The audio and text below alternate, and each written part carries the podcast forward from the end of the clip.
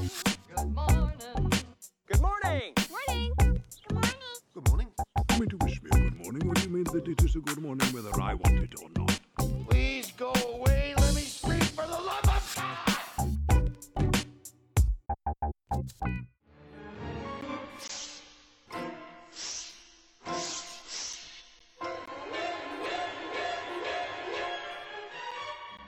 Welcome to the show. Uh, there's a sound to pierce your brain, like a nice pick to the head. Some cool music there from uh, Psycho 2. Not Psycho 1. That's from Psycho 2. um, good way to start, I think. Melzy's back at the desk. Hey, Melzy. Hello. It's been a freaking long time. It's been a bloody minute. Well over well over a month since you've been here. I think it's over two months. I know, Yeah. I know. Will we even like each other anymore? I don't know. She put it out there. Why, why are you both looking at me? Ben and I fight that battle every week.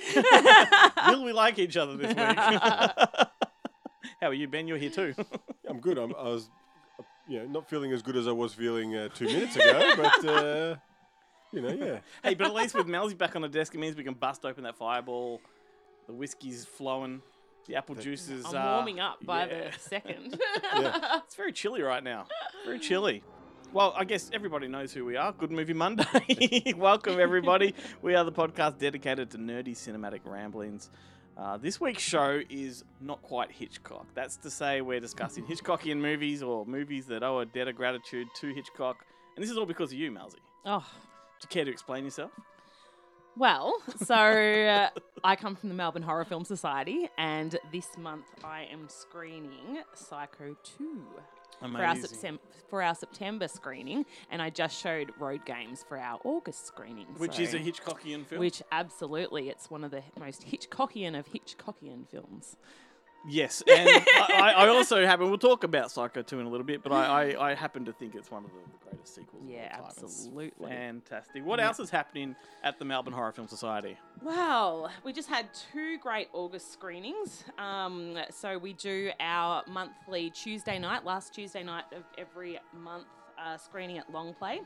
So as I said, I showed Road Games, which went down an absolute treat. Everybody, I think there's only one person that had seen it before, and people just everyone loved it. So People are seizing the opportunity to see movies for the first time at your Yes, screenings. I- yeah. I love that. yeah, absolutely. I, it, it sometimes baffles me that there are people that haven't seen these things, Yeah. and you just forget you live in a little bubble, yeah, and there are people outside of it that are oblivious to a lot of things, and yeah. I love that. Yeah, but yeah, everyone really appreciated it, which was really good.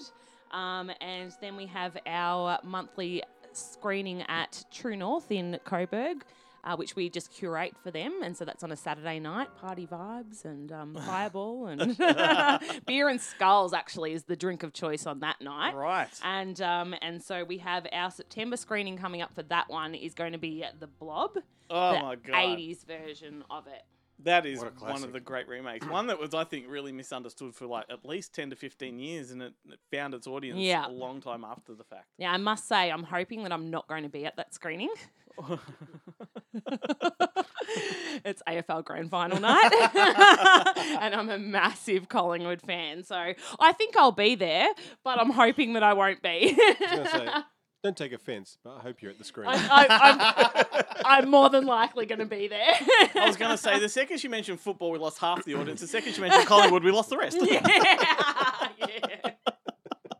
So true. So, I mean, everybody should definitely um, follow you guys. Like, even if people don't attend your screenings, like, you do lots of watch parties as well. Yeah, you we do online watch parties, um, which we're going to have one coming up in October, the first Tuesday of October, because in October we do weekly screenings. So um, every Tuesday night in October we'll have the first one is online, and then we have in person screenings at Long Play for the other three weeks, Oh, cool. and then plus the Saturday night screening. And so yeah, you know. Unsurprisingly, the Melbourne Horror Film on. Society is all about Halloween. Yeah, totally. I'm looking forward to Halloween this year. So if anyone's doing like their 31 days of horror or 31 days of Halloween, it's, you know, we knock over quite a few of those days for you. I mean, as if it's not hard enough to Google. Um, what's the website? It is melbournehorrorfilmsociety.org and we're on all the main all the major socials. Not the TikToks as yet, but you know, you might it, have to on it. get in get in get on us about that.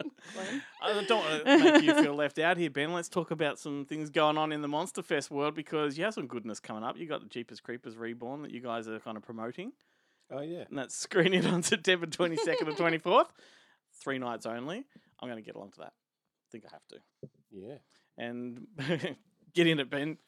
Do it. Come along to Jeepers Creepers. It's the first. It's the first non Victor De DeSalva Jeepers Creepers movie. Yeah, absolutely. Mm. Uh, Monster Fest is also creeping up.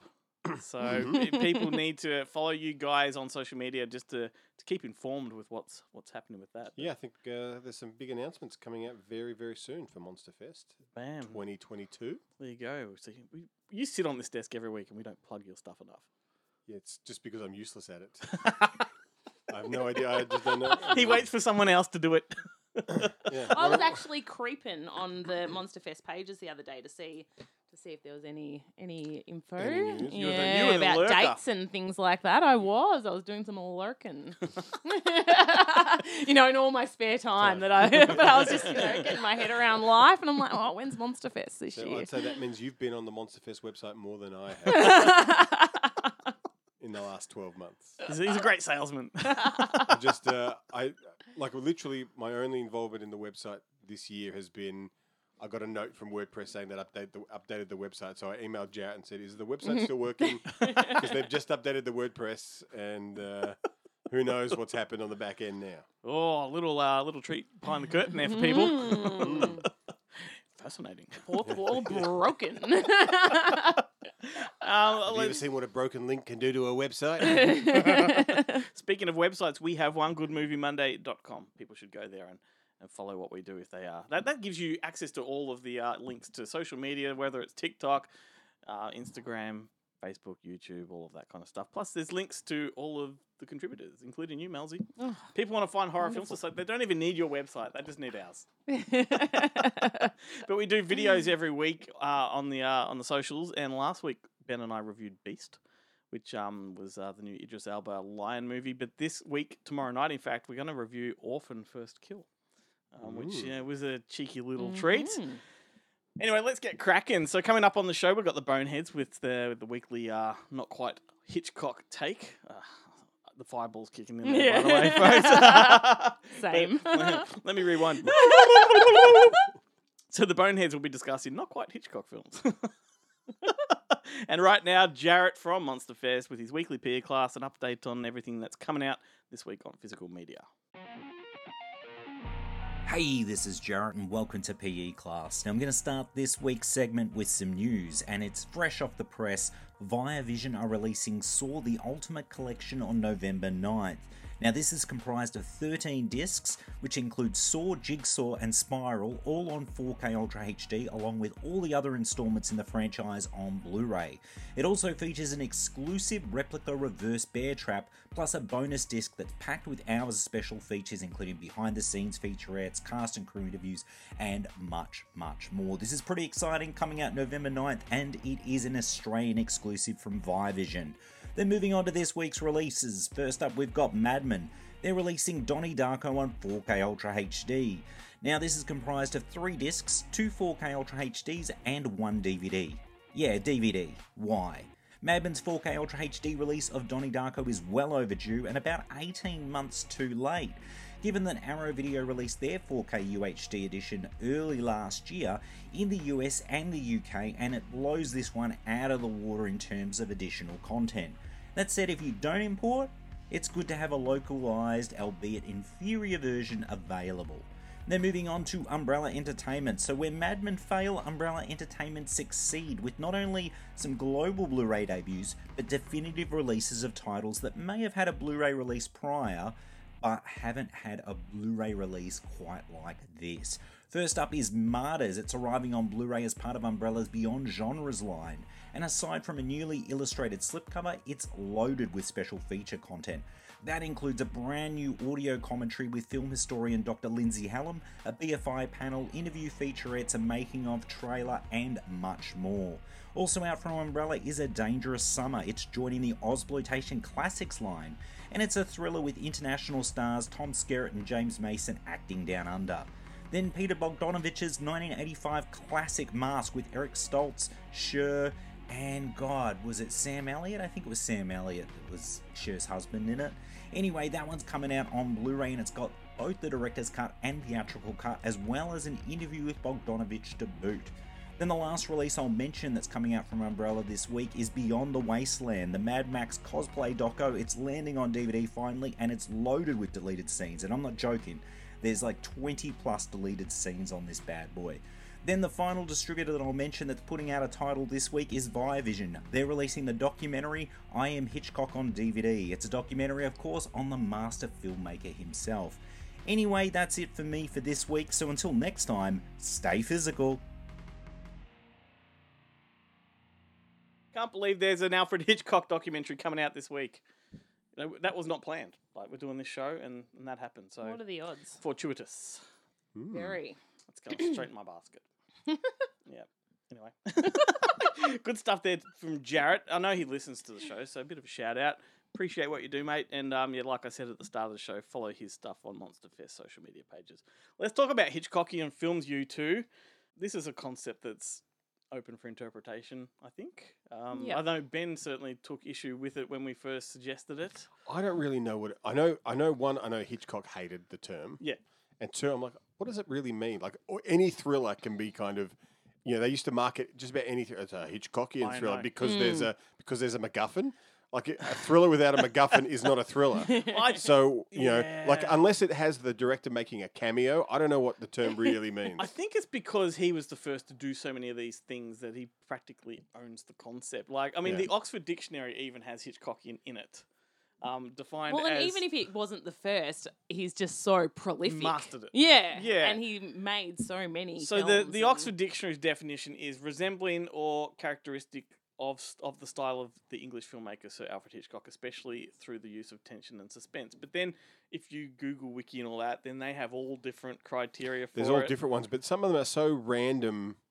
They're like, you know, it, it has this, and then the next point will contradict that, I and, know. and it has to, and you're like, Mm. okay, so real because you look at his body of work, it's not like they follow the same. No, but I guess there's a lot of set there's a the lot of structure. repeated tropes like Yeah. the um the falsely accused, you know, the innocent man, Yeah. uh, that kind of stuff. You His use that- of, that's so generic, though. but it, yeah, but it is now.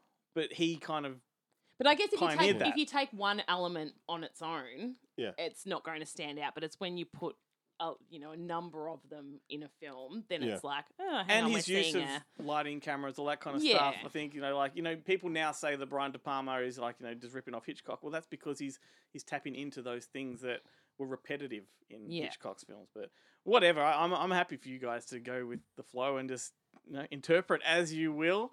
Uh, I think some good examples of Hitchcockian would be Identity. Do you remember that movie? Mhm. That was a really good one. Misery, even Stephen King film. I think that's definitely Hitchcockian. The Gift was good. Did you watch that? that The one Mm. with um, was it many years Katie ago. Holmes' um, Joel Boobies? Edgerton? Is yes, that, yeah. yes. No, the the newer Gift. Some might That's argue that uh, that Sam Raimi one was a little bit. That uh, is responsible for my one and only TikTok comment from someone. That's It's right. like, I know what that guy's talking about. That's, uh, that's all I need. That kept me going for a year on this show. Many, Yes, many times I, sounds just, I decided to walk away, and I'm like, no, there's one guy out there who shares my love of Katie Holmes' boobs. I can't let him So, down. yeah, can't I can't let let him him down. I'm in. I'm in. I think. Um, would you say arachnophobia is Hitchcockian? I kind of think it is a little bit. It's more along the birds lines. I think you know it takes Yeah, a lot. Don't ask me these questions. Okay, obviously, uh, by my earlier comments, I don't really know what it means. Okay. So, is it? Yeah, sure. yeah, No. if you say You say no, I'll say okay. absolutely not. Yeah. You say yes, I go okay. well, I have a funny feeling that Mel's first recommendation is going to be very Hitchcockian. Very, actually, both of mine are very Hitchcockian. So, I mean, Psycho 2, as we were talking about before. It doesn't get much more Hitchcockian. It really doesn't. um, so Psycho 2, I I mean I guess it go, kind of goes without saying that I love the original so much. Like absolutely one of my favorite films. And so I didn't actually watch Psycho 2 for a long time even though when scouring the shelves of the you know, the video store, I would see the cover all the time. It's bloody got an uh, awesome cover. But I was just like, oh no, this can't be any good. Like this, this just can't be. Anyway, but that was before I knew much about anything. And now knowing that it was written by Tom Holland, directed by Richard Franklin, and had Dean Cundey as cinematographer. I guess it's less of a surprise that it's fucking awesome. It's certainly, like I said at the start, I think it's one of the best number twos ever. yeah. But can you imagine being? And you are the king of number twos. He is, he is. it's somewhere on my wall here. Uh, can you imagine being like an adult at the time of that release, knowing that Psycho 2 is being made? Like you just you wouldn't believe it. Like, Yeah. there's no way this is going to be good. yes. And so you probably wouldn't have gone to the cinemas Yeah, to see it. And yeah. yet, lo and behold, it's like it is. It's It's a masterful film. So good. Yeah. So Psycho 2 takes place 22 years after the original. Norman Bates is released from the mental institution and goes back to living in his old house and the Bates Motel. He starts working at the local diner, which is where he meets Mary Samuels, who he strikes up a friendship with and offers her a place to stay when she is bussed up with her boyfriend.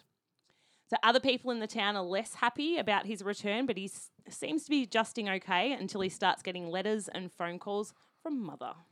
And of course, he rightly or wrongly starts questioning his sanity and starts spiraling mentally. Unlike the original, Psycho 2 is way more focused on Norman as a character. We already know his backstory and that he murdered people, but you still manage to feel sympathetic towards him and really root for him. And of course, Anthony Perkins is amazing once again and is a huge part mm-hmm. of that. It's really effective with creating suspense and you don't know which way it's going to go. And even when you do think you know, you still don't. It has one of the best, fucking best twist endings ever. Like, oh, so good. The le- the least said about that, the better. Yes, absolutely. Uh, the acting is pretty impeccable. Uh, Vera Miles returns as Lila Loomis. Uh, Robert Loggia plays the doctor who's in Norman's corner. Dennis Franz plays the sleazy guy. Oh, he doesn't know anything else, does he? currently running the Bates Motel, and Meg Tilly is Norman's new friend Mary. You know, it's very different to the original, but has heaps of nods to it. Or t- uh, particularly like the opening, like it's a real flashback, throwback to Yeah. the original, just to let you know we're back in that universe. Trust us. Yeah, yeah, Yeah. yeah. It's so good. And a lot of people didn't know that Richard Franklin was like a protege of Yes. Hitchcock. He worked under Hitchcock on I think two films, maybe Torn Curtain and yeah, another and he one. actually so he went to the University of Southern California. He's an Australian. Went to the University of Southern California, which is actually where I Directed did Road my Games? Yeah, directed road games, Yep. and I did. I worked in the archives at USC for my like work placement doing my masters, and um, and he actually got Hitchcock to come and talk to the class, and he said that he didn't think that the lecturers there at USC were very happy about that. but yeah, like, and apparently when he met Hitchcock's daughter Pat, that she was like, like when he was, you know, down the track in his career, she was like, "No, I know exactly who you are. I used to lick the stamps for the Alfred Hitchcock." Um, fan club, and you sent the most letters. So he's a like massive fucking fanboy Yeah. from childhood, and then ends up, yeah, like Or not only working sort of you know with him or knowing him as a mate, but to, to make the sequel to his you know most iconic Yeah. film. Like, Yeah. it's astonishing to me. Yeah. But uh, Dennis Franz, like, does he know anything that's Oh. not sleazy? I'm going to talk about him again later. okay. Is he still alive? That's the question I have. And and if he is, why are we not Yeah, I seeing think him so- in I more think things? so. Like, I think the last thing I saw him in was bloody was it fucking City of Angels? like, Yeah, right. Dennis I mean, Franz is a fallen angel. Like that's hilarious. which is yeah. No, I mean, NYPD Blue was kind yeah, I was of going to the say, yeah. the big thing that. But yeah, like I mean, he stuck to that show. Like they they replaced the the you know David Caruso, Jimmy Smits, yeah. Yeah. uh, the uh, Ricky Schroder, the kid Mark Paul Gosselaar.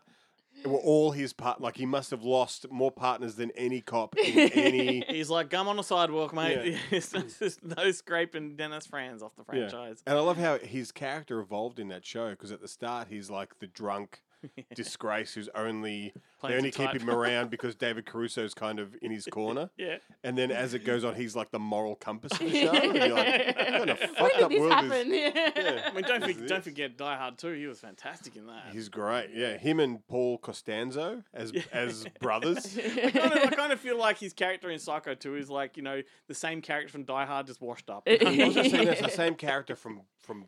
Wow, I always get it wrong. Blow up, Yeah. blow out. Where he's like the the kind of Blow you know, out, Nancy yeah. Allen's yeah, yeah. kind of thing. Oh, anyway. so good. Whilst Yeah. you're talking, you may as well keep going, mate. What's your Well, funny enough, look, I knew I knew that uh, we were going to be talking about Psycho 2. Although this last week you did say, you said flippantly on the show that I'm just going to talk about Hitchcock films. Yeah, I did hear. I was going to message you about that. they're Hitchcockian. well, funnily enough, look, I, I, it's been a long time since I've seen Psycho 2, so I thought I'll give this a, I'll give it a refresher. And when I say a long time, like I haven't seen it since, since I, Long- in my teens. Yeah. Mm. Um, and so I, I put it on. I've got it on my uh, like home media server, Mhm. and I popped it on, and I'm watching the film, and I'm like, hang on a second, this is a bit different.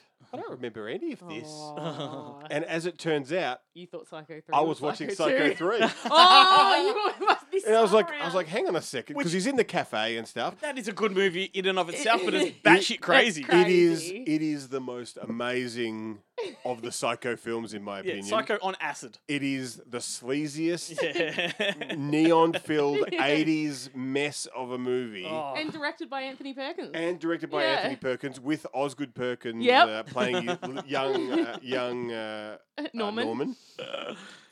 But uh, like everything about it is is yes. like amazing. Yes. Yeah. Jeff Fahey gives the performance of a lifetime in this film. Like that scene where he brings the girl from the bar home to his to his uh, Hotel hotel, room. room, Which is like neon lit. yeah, Yeah. he's got these. Yeah, f- he's somehow like the hotel just has blue neon uh, lamps that he's sitting there naked, like twirling them around while she's pretends to make out with the naked girls on on the posters on the wall, and then you know, and then he he kicks her out afterwards.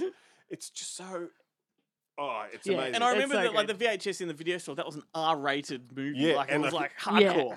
Hardcore. it is definitely deserving of its its Yeah. R rated. So this is basically so after the revelations of Psycho two, Norman is is still running the the hotel and living uh, in his home, and I think Jeff Fahey and a nun who has recently Mm-hmm. like killed her mother superior or something uh, during a failed suicide attempt that was, that was so random, leaves the nunnery, wanders and wanders the desert because you know once you leave the nunnery, the nuns aren't there to help you. Like Nope. You know, say what you will about you know the religion of forgiveness, they really are a bit That's right. One they're help. harsh with their own. Right, yeah.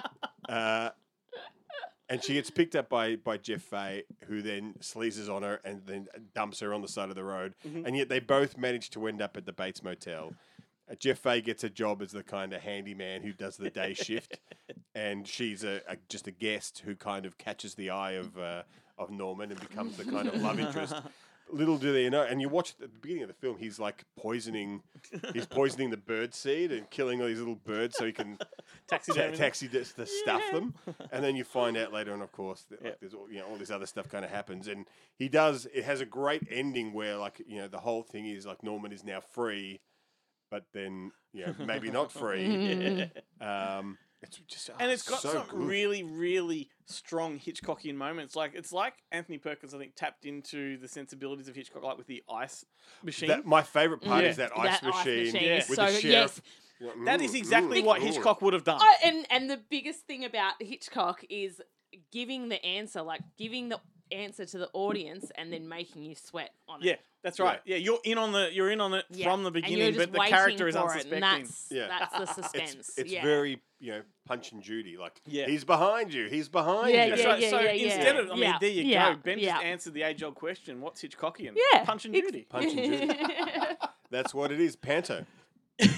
Ben- so that was your recommendation. That was my recommendation. Love it. Fantastic. That's so good. I hope, I hope so. Jeez, I talked a long time for, Yeah, on the was thinking. segue. I was uh, like a, a third of the way through it. I was going to make the joke of just like that, thinking, Yeah. and then it got a bit further into it. I'm like, oh shit, no, I think this might This actually be the recommendation. That was it. I was going to talk about like Night Train to Munich or you know something else, and then I thought I, I got, because I'd watched it by mistake and I had Yeah. planned, and so today I was like, oh look, I'll just take it a bit easy at work and watch Psycho two, and just you know pretend I didn't watch Psycho three by mistake.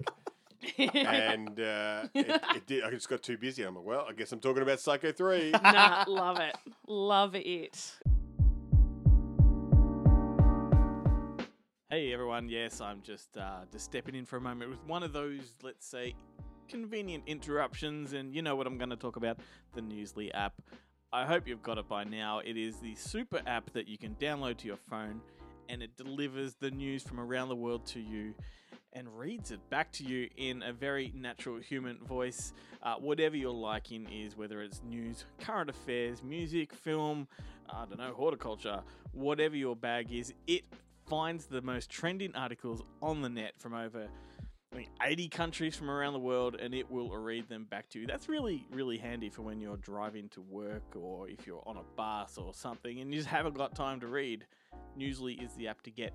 Here's the kicker we've partnered with them. So if you want an entire month of their free premium service, all you got to do is use our code Monday, M N D A Y. That's Monday without the O.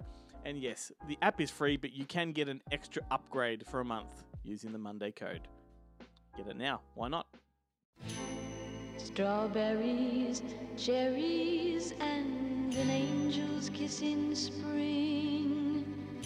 My summer wine is really made from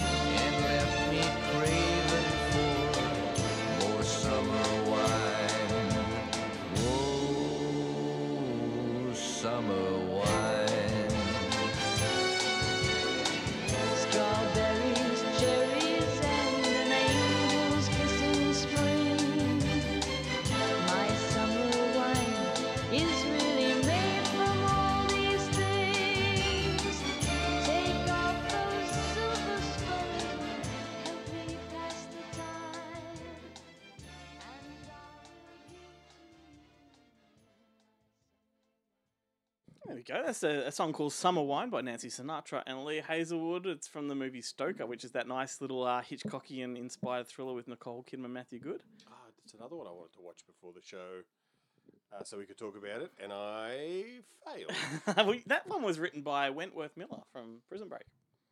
oh, right. Yeah, who'd have thunk it? Not this guy. Did you watch Psycho 4 instead? yeah. you know, uh, Jarrett and I recorded a, a Hitchcockian uh, Mm. or a Psycho podcast about what four or five years ago. And so, if you want to actually do a deep dive into all four of the Psycho films, that's the way to do it. And we even talk about the Bates Motel Tally movie. Remember that, which was the Which Which- failed pilot. which I watched that. Okay, so I've got a similar story. So I'd had a massive, massive, massive weekend at Meredith Music Festival, local festival here, which is the Mhm. best time of the year every year. And so after coming home from that, it was like, yep, perfect time to put on a Psycho movie. I'd never seen Psycho 4 before. And but heard a lot about it. Anyway, we get a fair way into it. I'm just like, this is this doesn't seem like yeah, we we're watching the Bates Motel. TV movie. like, like it was an absolute one head like trip. maybe 40 minutes worth is to do with the Bates Motel and then the second 40 minutes is just like a completely Oh, new really? Because we, I didn't get further than yeah that. because it was the it was a pilot episode for a TV show which was Ah. going to be an anthology so each story was going to be Ah, different Yep, yeah, yeah. but just to Like to just guests at the hotel who would then lead on to their own yeah stories but but with- even not even like um with horror Mrs. Bates stories kind of running Just- around no there's no Mrs Bates doing cameos. Bert is it Bud Cort Bud Cort. yeah, Yeah, right and he um took over the hotel but he's a nice guy he's not yeah. he met Norman in the asylum, and then Norman gave him the inheritance to the hotel. Mm, and that's then, right. But he's a nice guy. He's not like a psycho. And I remember the very end of this, um, because it's a, a gateway to an, an anthology series. At the end, he looks at the camera and talk, talks straight to the audience, going like, "Well, I hope you enjoyed your stay. Farewell now. See you next time." It's like Norman would never. No. I, it was very confusing, Yeah. confusing for my scattered brain at that point in time. Oh my god. Yeah, but hey, look, so there is a podcast out there. Uh, if you just scroll through all of our episodes, eventually you'll get to it. Um, worth a worth a cheeky listen.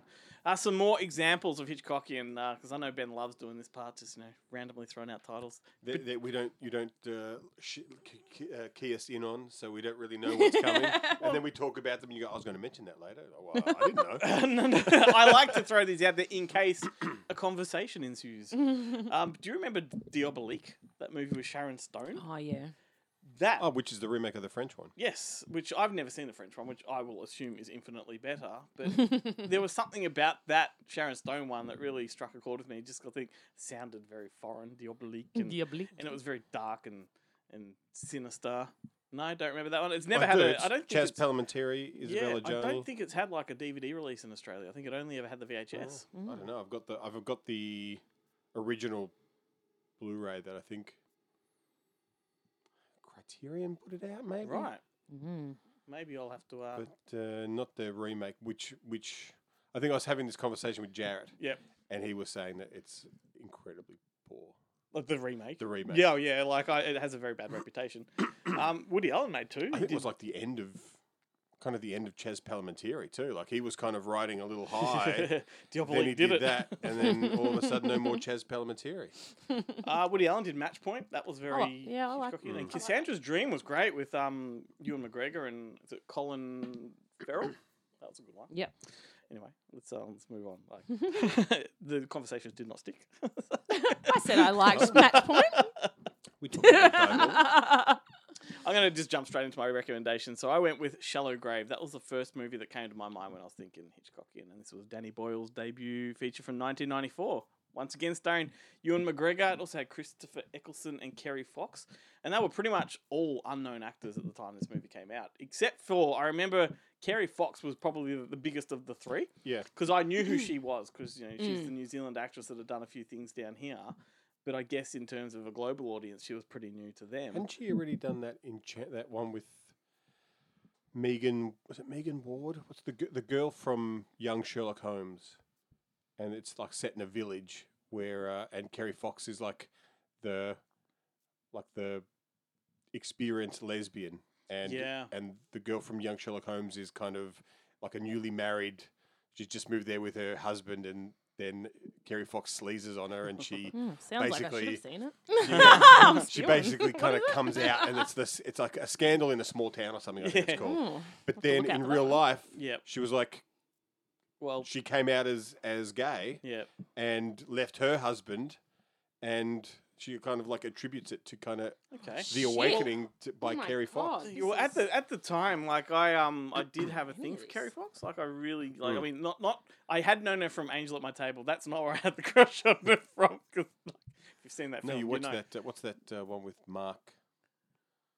Oh, I can't remember the guy's name. The one where she um Oh, Mark Rylance. Yeah, the- Mark the, Rylance, Um, yeah. Intimacy? No, that was the Aussie one. It was um, Radiance, or something like that. Yeah, I, I think I think you're closer with intimacy. I think that's what it was. No, there, there's an Aussie one. There is an by Aussie one Paul called- Cox called Intimacy. But anyway, no, though, that- she sucks his dick, I think, Mm. and you see it. Like, yeah. Oh. And um, I know Mark Rylance has been because he's now a big thing. He's a Spielberg actor, you know. But um, he's been asked a few times about you know talking about that, and he's like, "Nah, I don't, don't really want to, don't want to bring that up." He's like, "Are you kidding me? Of course I did." Yet Helen Mirren is happy to talk about Caligula, so you know, go figure.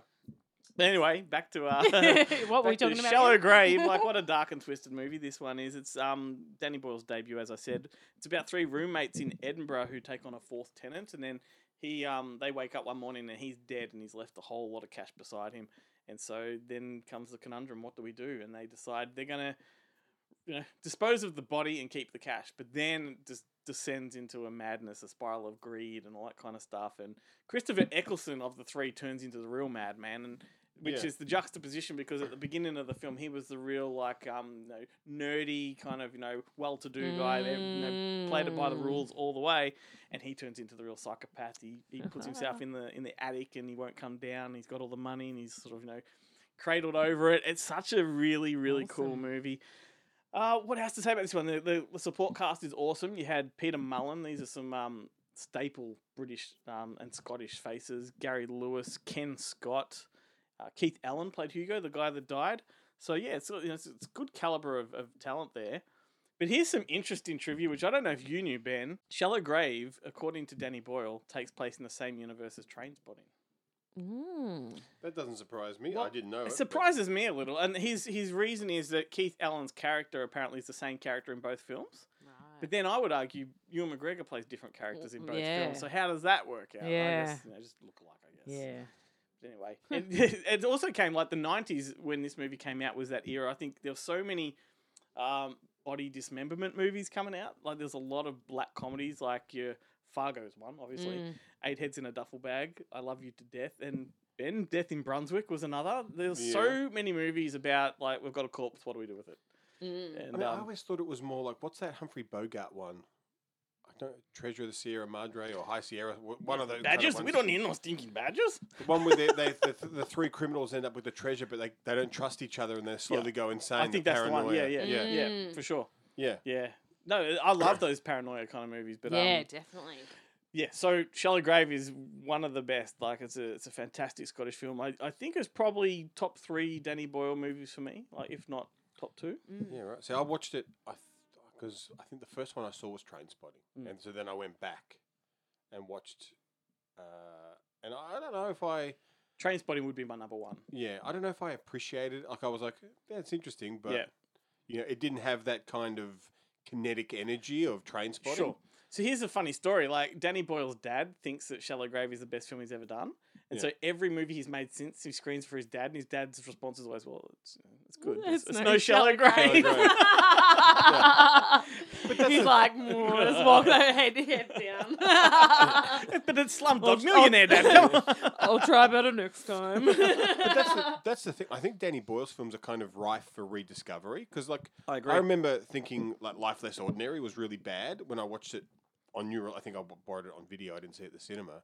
And then I was talking about it with Jarrett, and I was like, well, I've got to watch this again. I put it on again. I'm like, this movie is fucking awesome. It certainly is, and I talked about my top three. One of those would also be Millions, which is one of his most sort Mm, of the one about the underrated kids? movies. Yeah, The it's kids, about yeah. a kid that finds a bag with I think about twenty grand in it or something, and he wants to give it away to charity. He wants to do good with this money, and he has like the archangel kind of you know talking in his head, and he's got this whole dilemma of what do I do with the money? My mum and dad don't want to keep it, but you know, and James Nesbitt plays the dad, and Yeah. it's a wonderful kids movie about morals. And um, yeah, no one remembers that. movie. Forget them. They Yeah, you nowhere. that's right. That's the moral of that story. Waste of time. If he had to look beyond the bag of money he found, there'd be a corpse right there. Like, it's a sequel to Shallow Grave, don't you know? We derive our moral code from the Christian church, and we all know what monsters those bastards are. well, so there's my uh, my secret recommendation, Millions by Danny Boyle. Check it out. Yeah. Spiritual successor to Shallow Grave. The Shallow Grave. ben, you're up. What's your next recommendation?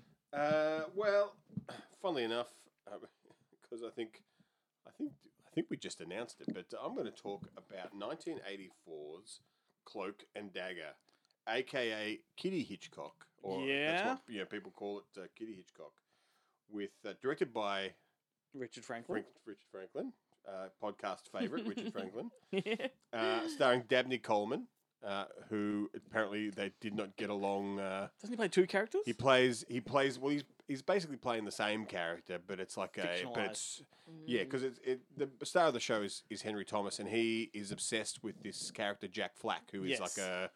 He's actually like the character in a in an Atari. And I thought it was Atari Twenty Six Hundred, but it's another, it's another game system. Is it me or does he look like Hunter from that uh, TV show on the ABC? Yeah, no, except with the beret. But otherwise, yeah, exactly. Um, What a great show that and- was. But his dad's always too busy for him. Like I think he's a single dad, so he doesn't have. Um, there's no mum in the picture, and his dad's always too busy. So basically, this Jack Flack is everything that Henry Thomas wants his dad to be. So that, and it's like he's so he, he's basically an imaginary friend that kind of gets him into trouble more often than Yep. helps him out of it. But he he stumbles upon a copy of the Cloak and Dagger game, which is basically the MacGuffin of the film because Yeah. the whole thing is there's something on the game, but then Yeah. it's not. Then that- It's not yeah, relevant. it's not Yeah. really relevant. But uh, he ends up being chased by um, yeah this shadowy spies who are after like a you know the secret that he doesn't know that he has. And uh, you know William Rag, not William Ragsdale. What's his name? William Forsythe. William Forsythe Yep. is he's like, you know, that's The nerdy computer the tech nerdy guy. computer yeah. tech who runs the. And it, geez, I had it was like such a kick in the balls of nostalgia.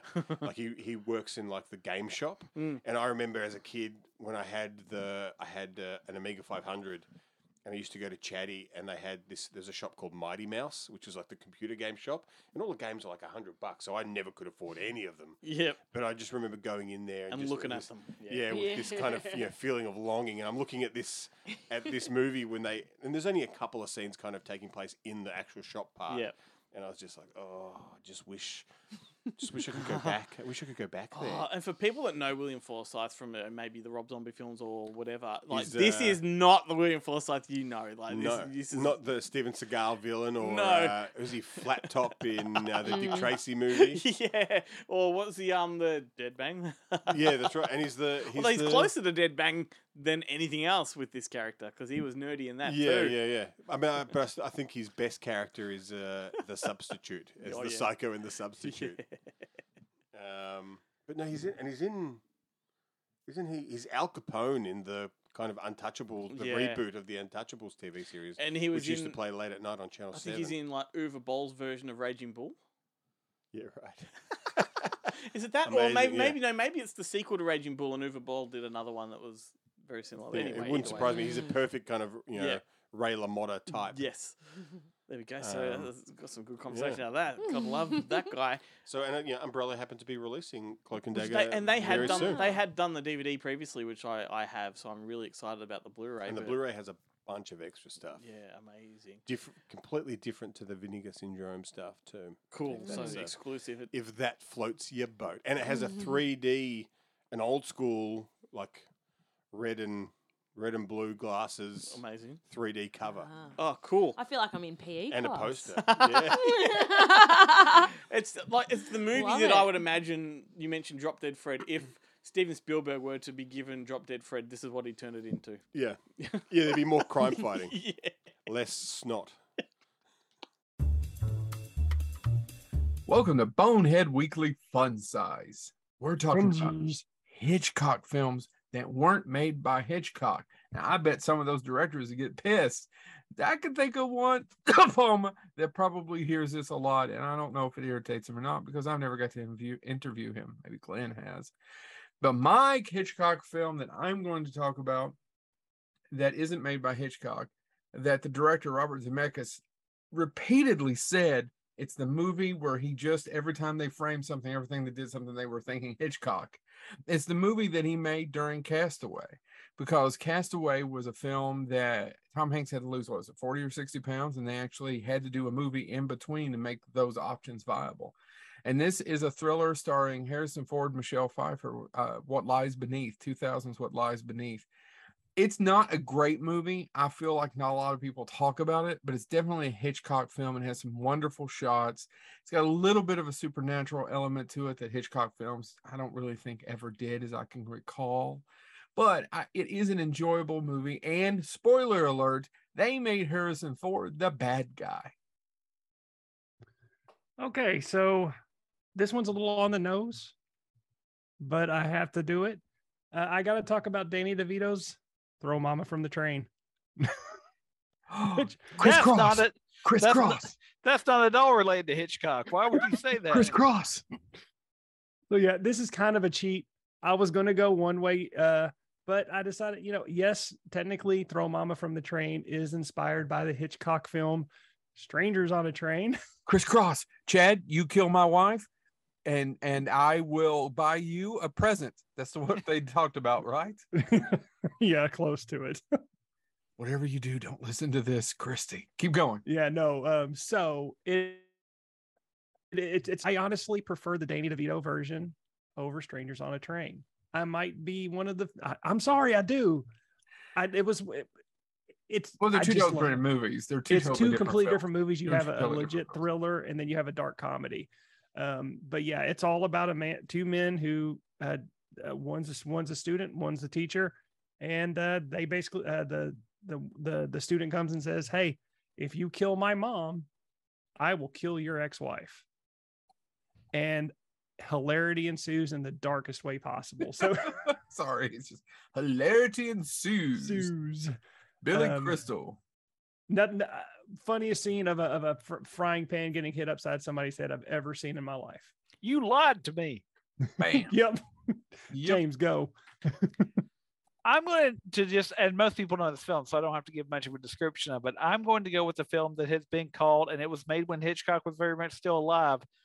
It was called the best Hitchcock movie that Hitchcock never made, starring Cary Grant and that other Hepburn, Charade.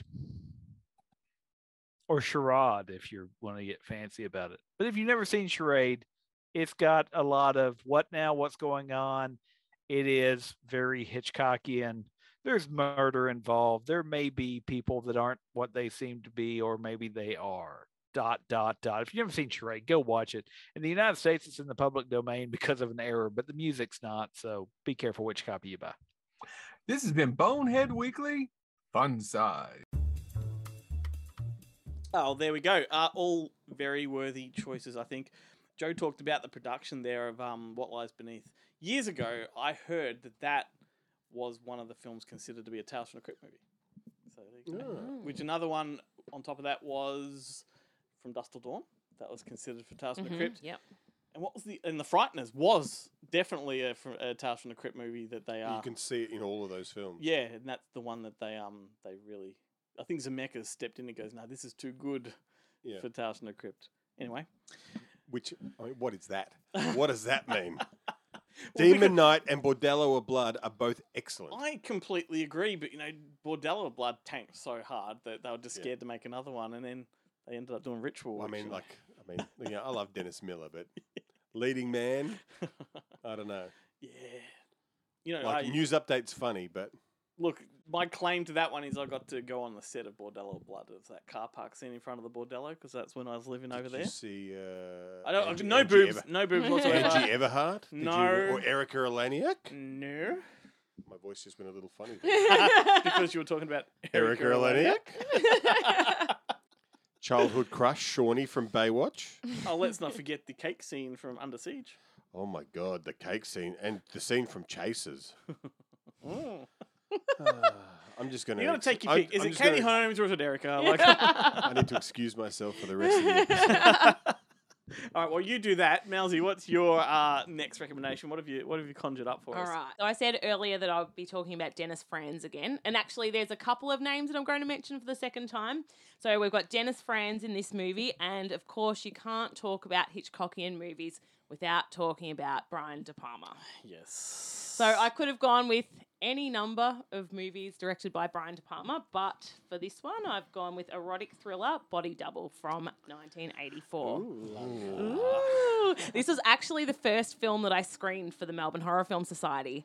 We it was fucking packed. And actually, none of the guys that I run it with, I don't think any of them had seen it before. What a treat. Yeah, and like we had to, you know, complete fire hazard. We had to squeeze so many people into the room, and I screened it with um a student film by John Carpenter, uh, Captain Voyeur, and yeah, it was it was definitely a treat. so Need a bigger venue. Uh, yeah, it's a, a bigger venue. Sometimes, sometimes not. Well, yeah. Sometimes, but sometimes we do, and you can never fucking pick it. Like, to be honest with you, a lot of the reason I don't go to a lot of screenings Mm. is because I feel like I'm taking the seat of you know someone who comes every week, and I'm like I'm just squeezing some person out, and I'm sitting there. and Good I'm like, excuse. Well, taking- They've got they've two- got a taking two seats. mate. They, they've got a lot of floor. yeah, People use it. yeah, yeah. Yeah, if I sat on the floor, No, wouldn't not be able you, to them. get No. Oh, they, yeah, yeah. the people that come every month, they'll sit Yeah, on the they'll sit floor. on the floor. Yeah. Well, sit on your lap. They're young and limber. Yeah. so it stars Craig Wasson, or Wasson, I don't know how you say it, uh, from Nightmare on Elm Street 3 as struggling actor and pretty big loser, Jake Scully, who loses his role as a vampire in a low budget horror because he gets claustrophobic in the coffin on set. He then goes home to walk in on his wife, played by Barbara Crampton, mind you, fucking some other guy, and things kind of go from worse to worse. uh, Jake ends up being asked to house sit for a uh, in a super modern, lavish house in the Hollywood Hills, which importantly features a telescope and a neighbor that performs an erotic dance at a specific time each night. Jake becomes obsessed with watching the routine and then starts seeing other goings on taking place, which leads him to getting himself involved and he gets deeper and deeper into the crazy goings on. It's like, it's kind of really hard to talk about Yep. Body Double because it's pretty fucking batshit crazy. so fucking good. and, but and and it's technically brilliant. Yeah. like it is fucking brilliant. It heavily pays homage to Hitchcock's Rear Window as well as Vertigo and many others. Uh, but it's more of a satirical take and definitely shouldn't be written off as a rip-off. Yes, you've got heavy themes of voyeurism, the classic Hollywood femme fatale, as we were saying earlier, like the wrong guy Mm-hmm. being suspected. Uh, it's a thrilling mystery, and you're trying to sol- like solve the mystery along with the main character, but it's also over the top and tongue in cheek, and you most definitely don't find a mid movie Frankie goes to Hollywood relax music video in any Hitchcock movies. That's true. Not to mention the graphic sex and nudity. I was going to say, talk about the best sequence in the film is that Frankie goes to Oh. Hollywood music video slash porno. It's fucking amazing. I actually blocked you from seeing my story last night because I, I Oh, really? posted it because I didn't want to give it away when I was um because I knew you'd know what it was and I was just like I'm gonna, I'm gonna um I'm gonna do this story but I'm gonna block Ben and see Just- because I didn't want to give it away. Don't forget to unblock him because sometimes those things stick. Yes, I've had that before. but Mel's it been is quiet lately. it is ser- it's such a fucking good so good. sequence. The- Everything. Oh. Like, you know, the dance that Deborah Shelton does, which is mimicking uh, uh, Melanie Griffith's dance, and the whole, like all of the kind of, because it's full of like 80s porn stars. And Yeah. stuff. Yeah, like, yeah, They're yeah. all in it. And, And, he uh, wanted to. He actually wanted it to have have the. unsimulated. Well, what was it? Unsimulated sex Sex- scenes, like to be the first film to be known as that. Oh, to have that. but oh, the missed studio Yeah. didn't wasn't on board He for that part of it. He But missed um, that Postman always rings twice already. Jeff yeah, Peterson well, yeah, and, well, that's, that's No, well, what I- um, was it the movie Inserts with Richard Dreyfuss and Oh, yeah, Jessica that's Harper? right, yeah. yeah. yeah, well, that's what that's what I was thinking when I was reading it. But um, I used but- to watch that religiously when I was a kid. I have it on Blu-ray, so I can pause the.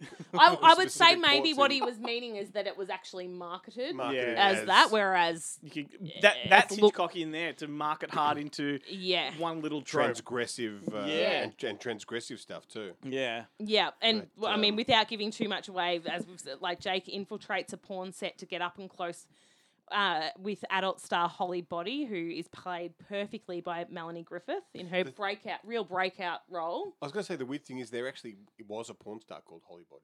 Yeah, right. Yeah, That looks nothing like Melanie Griffith. yeah, right. But she, because she based it kind of on. Oh yes, no, she did it. I- I- She, she, um, she apparently it was because of Melanie, Melanie Griffith's character. Oh, that she Yes, named herself yes, Holly Body. Yeah, Yeah, right. Yeah, like that's how 'Cause she- but well that it was looked upon. I mean, I don't know of any porn stars named after Alfred Hitchcock movies.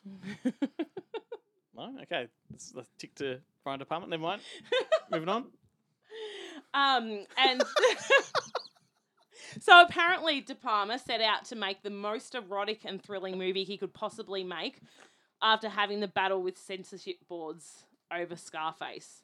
And like it was obvious, like it was a, pushing back against the haters. So he was just like, "Oh, you think this is a, an R rating? I'll fucking give you an R rating." And and he just like went full on with everything. Well, I was going to say he kind of took out a lot of the violence of mm. Scarface, Yeah. and replaced it with sex. Yeah. like, well, how about this one? Yeah, it's like, yeah. It's like when you see the cla- when you go to the Australian Classification Board website and you see the, the categories. Mm. Yeah. It's like he's going, well, okay, this one I'm going to try swearing and Yeah. see how far I can Yeah. go. Yeah. This one's going to be nudity, see how far I can go. This one's going to be sex. Let's see what happens. Yeah. This one's going to be violence, and then there's themes which.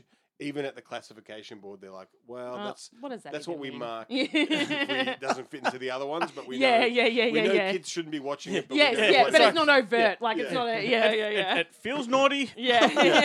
if it's not, yeah. So I don't know what it is, but I know it when I see it. It Yeah. always bothers me that De Palma has this, you know, Hitchcock ripoff Mm. reputation Mm. because he's made so many movies, and there's only maybe four or five that he's really strongly, deliberately Mm, tapped and into that. deliberately, Yeah. exactly, The yeah. thing that really bothers me about De Palma, and I, I've said this before, but both in this and in in uh, Blowout, Yeah.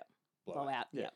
the movies that within the movies are almost better than the movies themselves. Where you're like, why aren't you making like the the the the slasher that he's that John Travolta is working on at the beginning of Blowout and this porno? Yeah, like, yeah, yeah, Why, why yeah. aren't these movies exist? I, I, I had I had this so good. I really feel like I had this response to Nope and the Yeah. and the, and the, and the fucking the Yeah. monkey thing in that. Yeah. I was like, well why can't I be watching Oh, that? Did instead you read anyway. last week? He announced that he might be doing a sequel. I did see that. Please, yeah, that- that's a nope right Yeah, there. nope. Nope.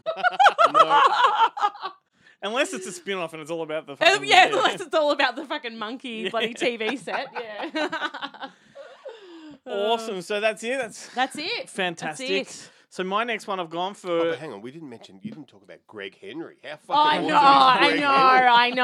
Like I always, I just knew him- Incredible. Like because I came to, I came to, I came to the, the the all the Brian De Palma movies relatively late, and so for me, he was just the guy from Payback who was like, this guy's fucking awesome. Yeah, yeah. And then I would just see him pop up in anything, and then in this, you're like, holy Yeah. Fuck! Like this guy is a fucking He's brilliant actor. So good in this. Why isn't he in more stuff? Yeah. Sorry, sorry, Glenn. You And have like no- it's such a main part as No, no, no, well. like, do- yeah. Do, you have like a, a favorite De Palma film? Uh, that's a good question. I reckon it probably is. I was about to Bobby say I feel Really? like it's this because you I'll seem tell to you, get I- pretty Is that like or blowout? I want to sound cool by saying one of those, but I actually always always gravitate towards Carlito's Way. I don't know why. Because of Penelope Ann Miller's boobies.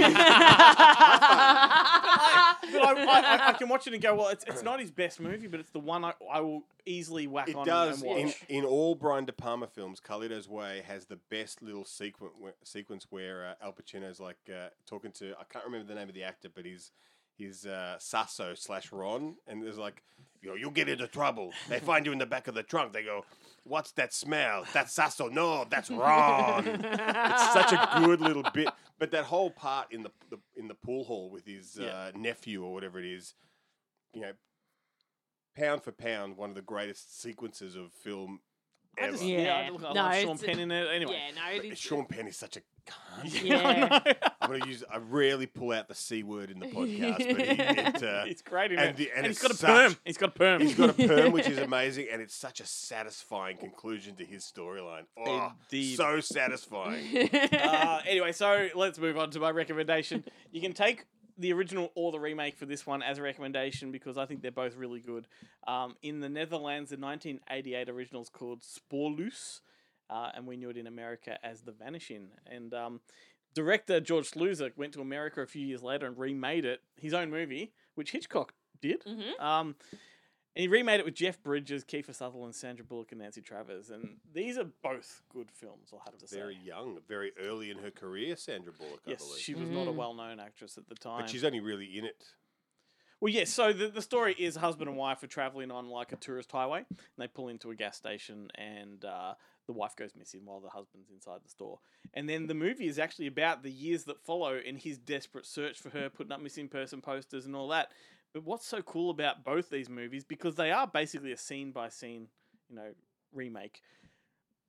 The the story switches to the point of view of the serial killer or the the, the abductor. Mhm. And so you get this perspective from both sides of it, and it's just fascinating. And it's probably easier to talk about the remake because everyone knows the actors and, and things like that. But Jeff Bridges, I don't think, has been better in a Mm. movie than he is in this. It's not his best film by any means, but character wise, as a sleazy abductor, amazing. He's an absolute psychopath. And I was when I was a teen, I was this was I saw it before the original, and I was just glued to this because I liked movies like Silence of the Lambs. Kiss the Girls came a few years later. Mhm. Like I love that kind of stuff. And this movie is just it's claustrophobic, it's tense, it's completely Hitchcockian. And I love the fact that the the director when he remade it, he did it scene by scene by scene, except for the final act, which he completely changed in the remake. And I reckon that was just a Hitchcockian move to catch the viewers off guard. Those that had Mm. seen the original thought they knew where it was going, and he just completely turned it on its head. So there you go. Two versions of The Vanishing. I I recommend either Nice. one. Um, you get something different from both. Good Movie Monday is made possible with the support of people like Viewlorium. Viewlorium is a streaming platform for rare and obscure movies, and it's absolutely free. They also have a catalogue full of kids' flicks, classic movies, foreign cinema, and more. Visit viewlorium.com today to see what it's all about. If uh, if you're enjoying the conversation that we're having, uh, want to take a deep dive into Hitchcock's work himself, Good Movie Monday, we did a Hitchcock special a couple of years ago, back in I think the first season with myself and Keithy Boy. I was going to say, am I on that one, Glenn? You are not. Then why would anyone want to listen to it? It's a, it's, it's- it's a fair point. Maybe just for the Hitchcock. For the Hitchcock. Complete no us offense out to there. Keith, I actually quite like Ke- Keith's shows. Keith I is always great thought- on the mic. I always thought, yeah, Keith was much better than me at actually talking about the films. I'm only good. At, I'm only really good at interrupting you. You know what? that is true. Um, Keith was great for the uh, the the one line bangers. Oh. Yeah. Stone Cold Classic was the uh was the throw, throwaway line. Stone Cold Classic. Mate, that's a Stone Cold Classic. um, anyway, so this is uh, it's a Melzy episode, which means we do some horror movie trivia. Wonderful. And um, I don't know if anyone can hear, but I've opened the window and the fucking train is really loud. Enjoy the ambience, people. so trivia time. Uh, we come to the show prepared with two trivia questions. Well, two of us come prepared with trivia questions, don't we? And Ben flies by the seat of his pants. I'm going to go first to get the ball rolling. Uh, see if you can get this one. So I'm going to stick with the Hitchcockian kind of thing. There were two Aussie films in the 80s that were specifically influenced by Rear Window. Road Games was one of them. What was the other one? of my road games. um, I do have two hints, but I'll, uh, I'll let you have a, a second of guessing. Rear window. Yes. And this this second this one, like we talked about road games being rear window on a highway, this one Mhm. is more closer to the actual rear window in its location. hmm. And the first hint is that the director was fired during the production.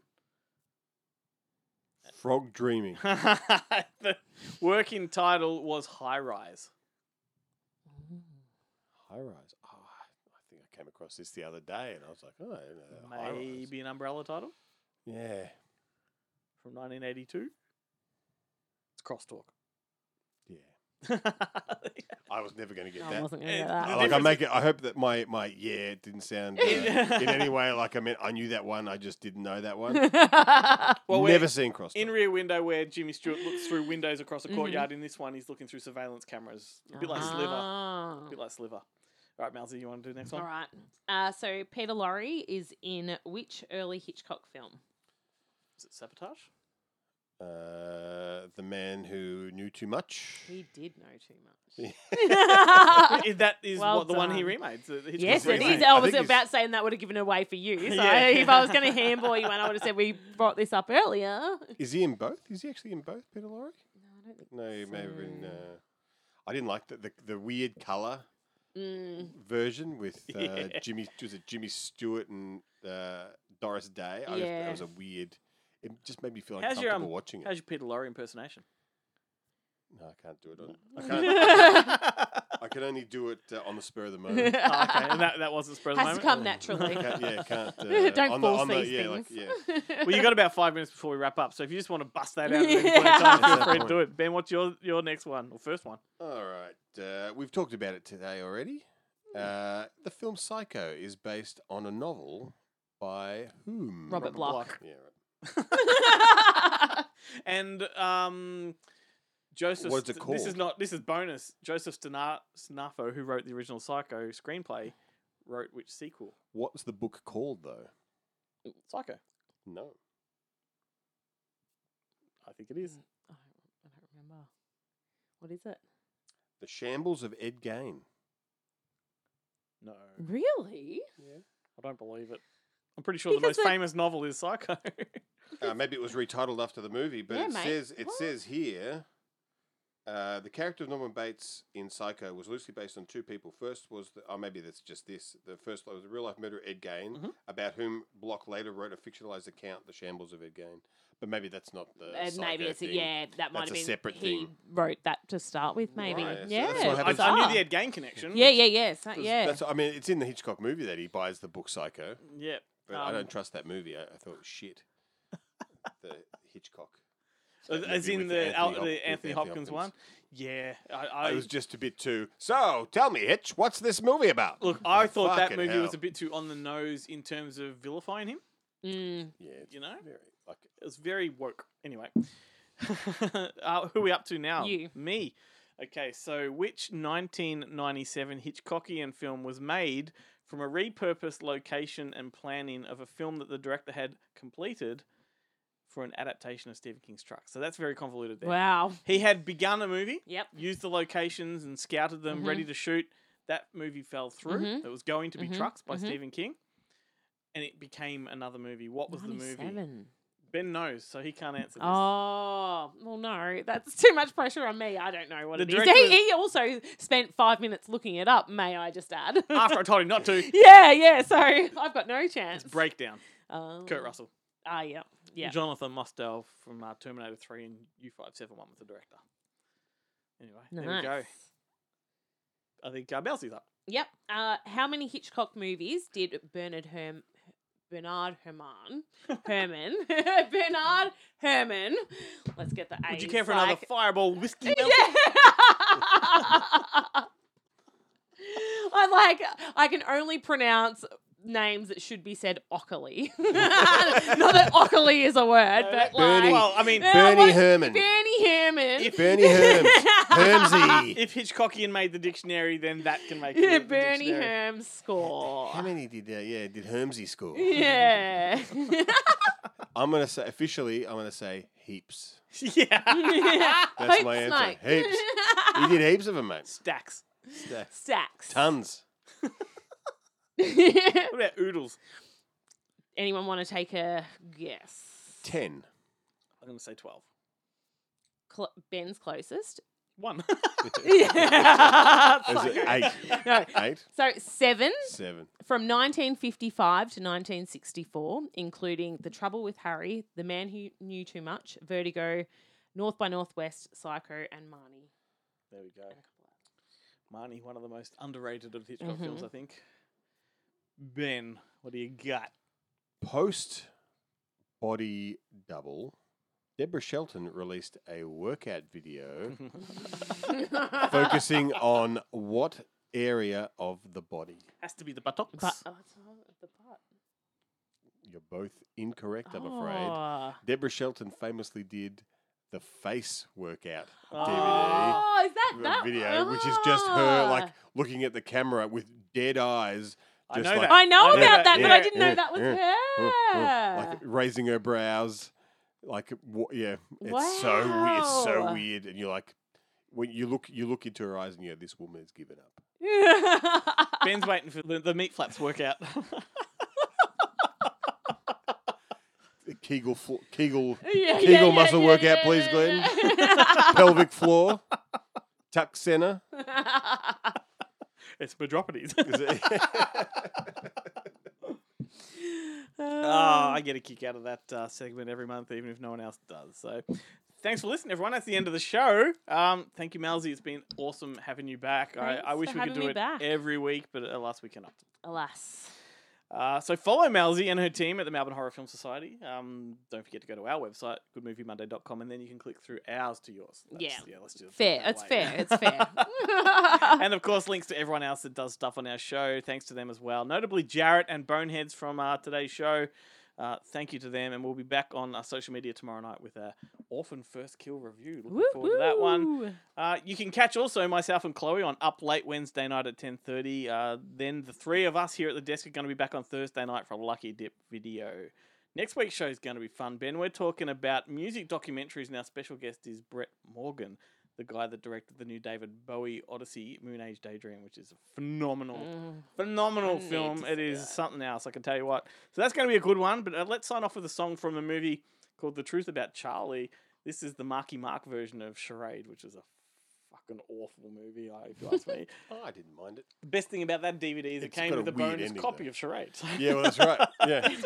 Good old public domain charade. But the uh, the song is called Charade? Jim the Gin by D Faz, and it's a really good song. It's better than the movie ever was. So here we go. Enjoy, everyone. We'll see you next week.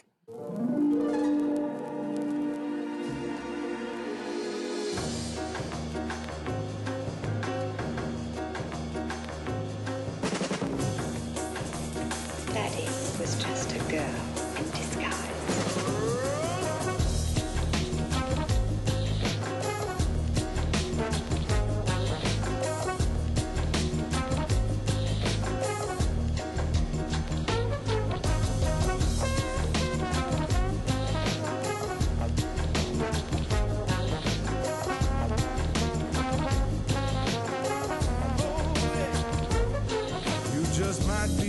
tailor's lazy son. I don't mind. Rub the lamp and the show goes on.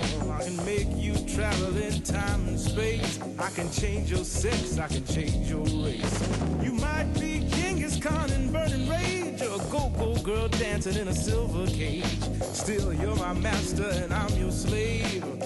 One day I'll be free to reign.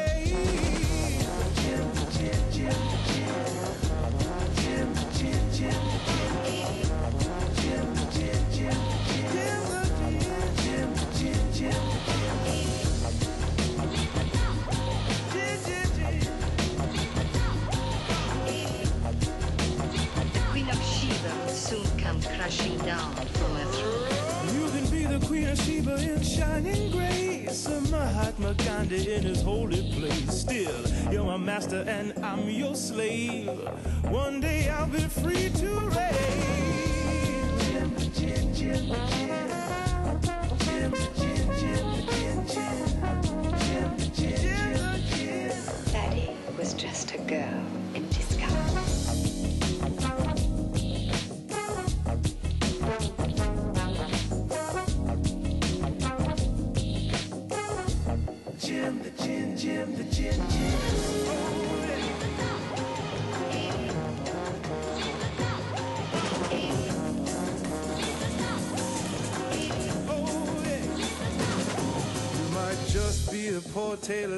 son. I don't mind. Rub the lamp and the show goes on. I can make you travel in time and space. I can change your sex. I can change your race. Oh, yeah.